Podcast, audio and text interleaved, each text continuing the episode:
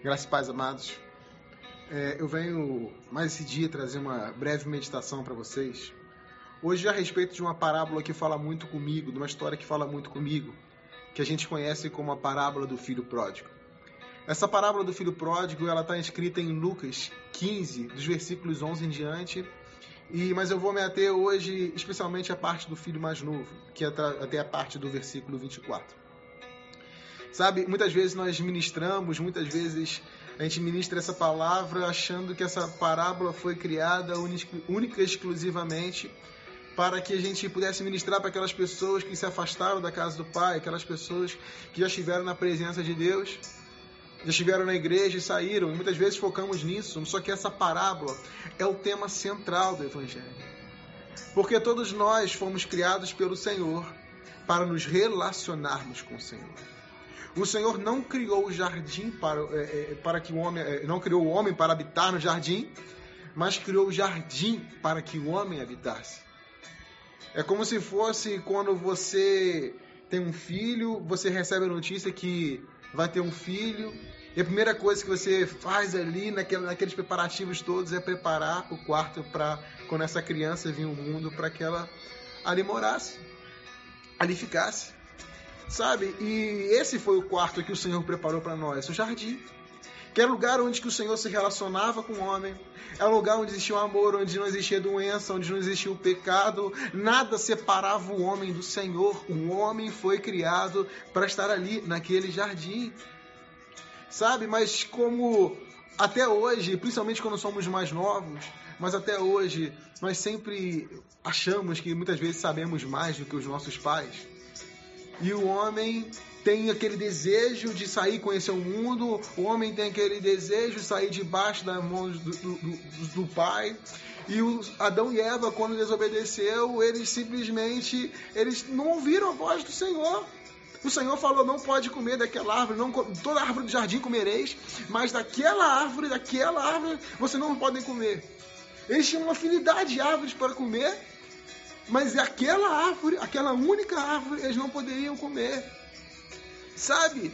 E muitas vezes a gente trata os mandamentos do Senhor, a palavra do Senhor, como, um, como se fosse uma cerca, uma cerca que nos limita. Mas esses dias eu falei que as, é, é, os mandamentos, a palavra do Senhor não é uma cerca que nos limita, mas é um muro de proteção, porque o Senhor é o nosso Pai e sabe o que é melhor para nós, e o Senhor não quer que nós nos machuquemos. Sabe, Adão e Eva ali se machucaram porque o pecado entrou na humanidade e a partir daquele momento o homem saiu da casa do pai. O homem saiu daquela casa, daquele lugar que era o jardim onde deveria habitar e saiu. Por isso que a Bíblia sempre fala sobre exílio, por isso que a Bíblia sempre fala que o homem está em busca do lar, por isso que você muitas vezes sente esse vazio, eu não pertenço a esse lugar. Tá desde de Caim, quando saiu errante, quando Abraão saiu para uma terra que não conhecia, é, Jacó, é, é, José, quando foi vendido. Muitas vezes o homem na Bíblia é tratado como um exilado, tratado como um escravo, porque isso começou em Adão. O pecado, quando o pecado gerou, entrou, a morte foi gerada. E a morte não é inexistência, a morte é separação. A morte trouxe separação do homem com Deus. Sabe? E essa história fala de duas coisas. Fala sobre a atitude do homem que tem que ter de decidir voltar para casa do pai e fala sobre a atitude do pai. Sabe? E o homem é, é, criou as religiões para se religar com Deus. Sabe, para se voltar para aquele jardim, para como se fosse voltar para aquele jardim, porque o homem precisa de algo que religasse ele com Deus. E as religiões fazem como o, o filho falou, como o filho pensou. Falou: ó, na casa do meu pai, é, os servos dele têm o que comer, os servos dele têm onde dormir. Eu vou lá pedir para ele que seja como se fosse um dos seus trabalhadores.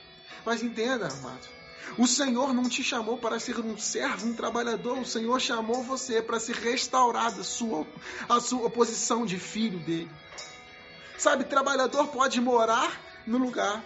Trabalhador pode comer do lugar, mas o trabalhador não faz parte do lugar. E quando o homem, o, filho decide, fala, vou voltar, e foi em direção à casa do pai, o que o Senhor diz nessa parábola é que o pai, movido de íntima compaixão, ele correu, abraçou e beijou o filho. Sabe, é isso que Deus espera de nós, é isso que Deus tem para nós. Compaixão, é, no, no, no, no, dicionário em português, diz que é a dor que nos causa o mal alheio. Em grego, diz que é movido com as entranhas. E a reação do pai foi movido com as entranhas. A reação do pai, ele se moveu de compaixão. Ele correu, abraçou e beijou o filho, porque é isso que Deus quer fazer contigo nesse dia, nessa tarde, nessa manhã, nessa noite. O Senhor é um pai que ele deseja se relacionar contigo. Amado, eu não sei como está a sua vida. Eu não sei o que você fez, o erro que você cometeu. Mas tem um ministro que eu gosto muito que ele falou esses dias que nenhum erro que a gente comete faz o Senhor nos amar menos. Assim como nenhum acerto faz o Senhor nos amar mais. O Senhor nos amou de tal forma que Ele deu o seu único filho, o seu filho unigênito, para que todo aquele que nele cresce eh, eh, não perecesse, mas tivesse a vida eterna. Sabe, o anseio do Senhor desde o início foi se reconciliar com Deus, porque o anseio de Deus desde o início fosse ter um, foi ter um relacionamento com os seus de novo. O Senhor criou o homem para se relacionar. Por isso que o Senhor veio, por isso que o Senhor Jesus veio. Assume o ministério da reconciliação. Sabe, ministério, é, é, se você for olhar no original, é, ministério é, vem de diaconia e, e, e, e, fala sobre quatro questões. Fala sobre é, a reconciliação, o ministério de reconciliação, fala sobre a constatar a necessidade alheia, decidir suprir a necessidade alheia, escolher se identificar com o necessitado e fazer isso sem nada em troca. E isso que Jesus fez. Jesus, quando viu o homem separado de Deus, Jesus estava ali na criação do homem. Jesus viu aquilo ali e viu: ei, o homem não foi criado para ser separado de Deus. Ei, o João, o José, a Antônia, a Maria não foi feito para estar separado com Deus. Meu pai precisa relacionar com ele. O homem precisa se relacionar com ele. O homem precisa acabar com essa separação. Então, Jesus, ele se identificou com a necessidade ali. Ele se identificou com a minha necessidade e com a sua necessidade, decidiu suprir essa necessidade. O Senhor se colocou no nosso lugar. Ele veio com um de nós, como um homem, para morrer pelos nossos pecados, para ressuscitar, para que nós fôssemos justificados, redimidos, resgatados, para que nossas vidas, nossas dívidas fossem perdoadas. E ele fez isso sem esperar nada em troca. Sabe, o pai correu, abraçou e beijou o filho. Sabe, na hora que o filho falou, pai, eu não mereço mais ser chamado de um de seus filhos, na hora que ele ia falar, o pai falou, ei, servos, tragam uma nova veste, ei, servos, tragam um novo uma sandália, ei, ei servos, tragam uma aliança para pôr no dedo dele, porque esse meu filho estava perdido, foi achado, estava morto e reviveu, e é isso que o Senhor quer fazer com você. O Senhor não quer te trazer como uma religião normal. O Senhor não quer que, te, que você venha como um dos seus trabalhadores. O Senhor quer que você faça parte da casa de novo. Uma casa que nós almejamos, uma casa que nós esperamos, uma casa que nós anseamos, uma casa que nós queremos estar, que é nos novos céus e nova terra com o Senhor quando o Senhor voltar. Amado, não importa o que você fez, não importa como está a sua vida, volte para a casa do Pai. Ah, Rafael, mas eu nunca estive numa igreja. Volte para casa do Pai. Volte a ser aquele que o Senhor sonhou que você fosse. Sabe, muitas vezes nós colocamos máscaras nas nossas vidas, mas eu costumo dizer que só Deus, nosso travesseiro, nosso chuveiro, nos conhece perfeitamente.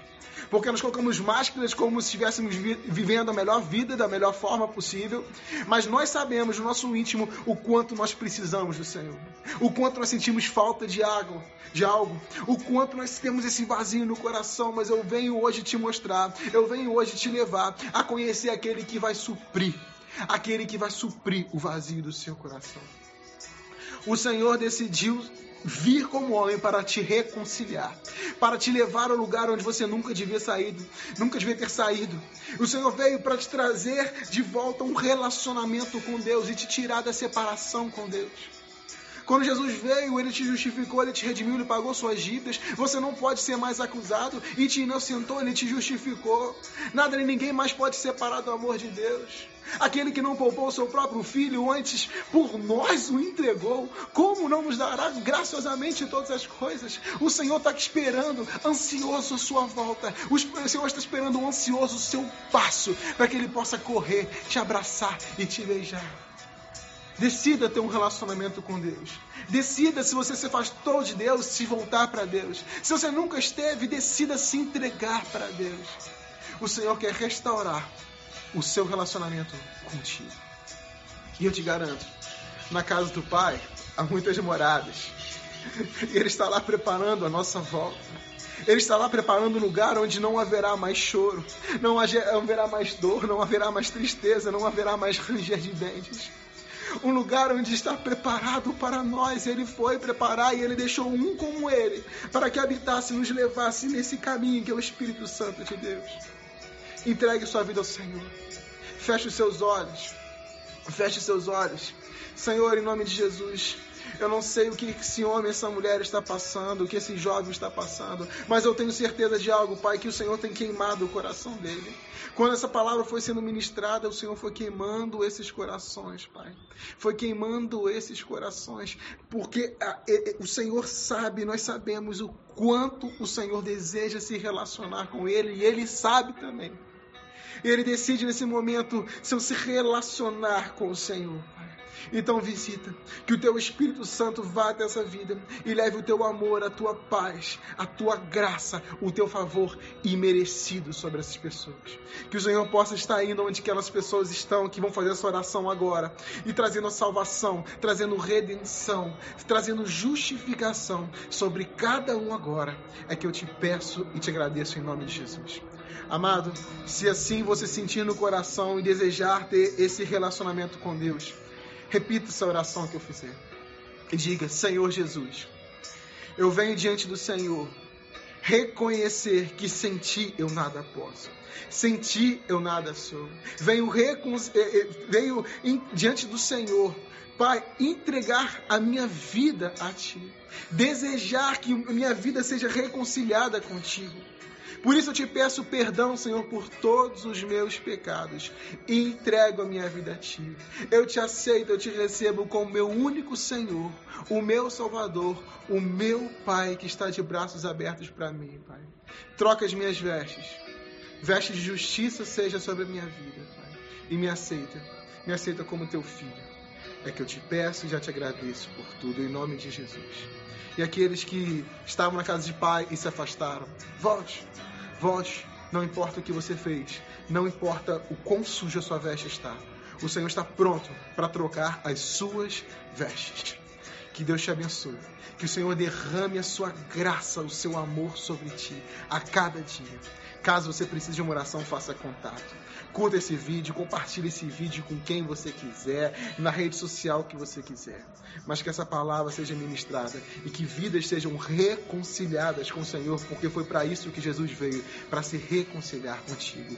Que Deus te abençoe e que você tenha a melhor semana das suas vidas. Uma semana de milagres, uma semana de vitórias, uma semana de respostas, de boas notícias, pela, de muita paz e alegria pela sua infinita graça e misericórdia.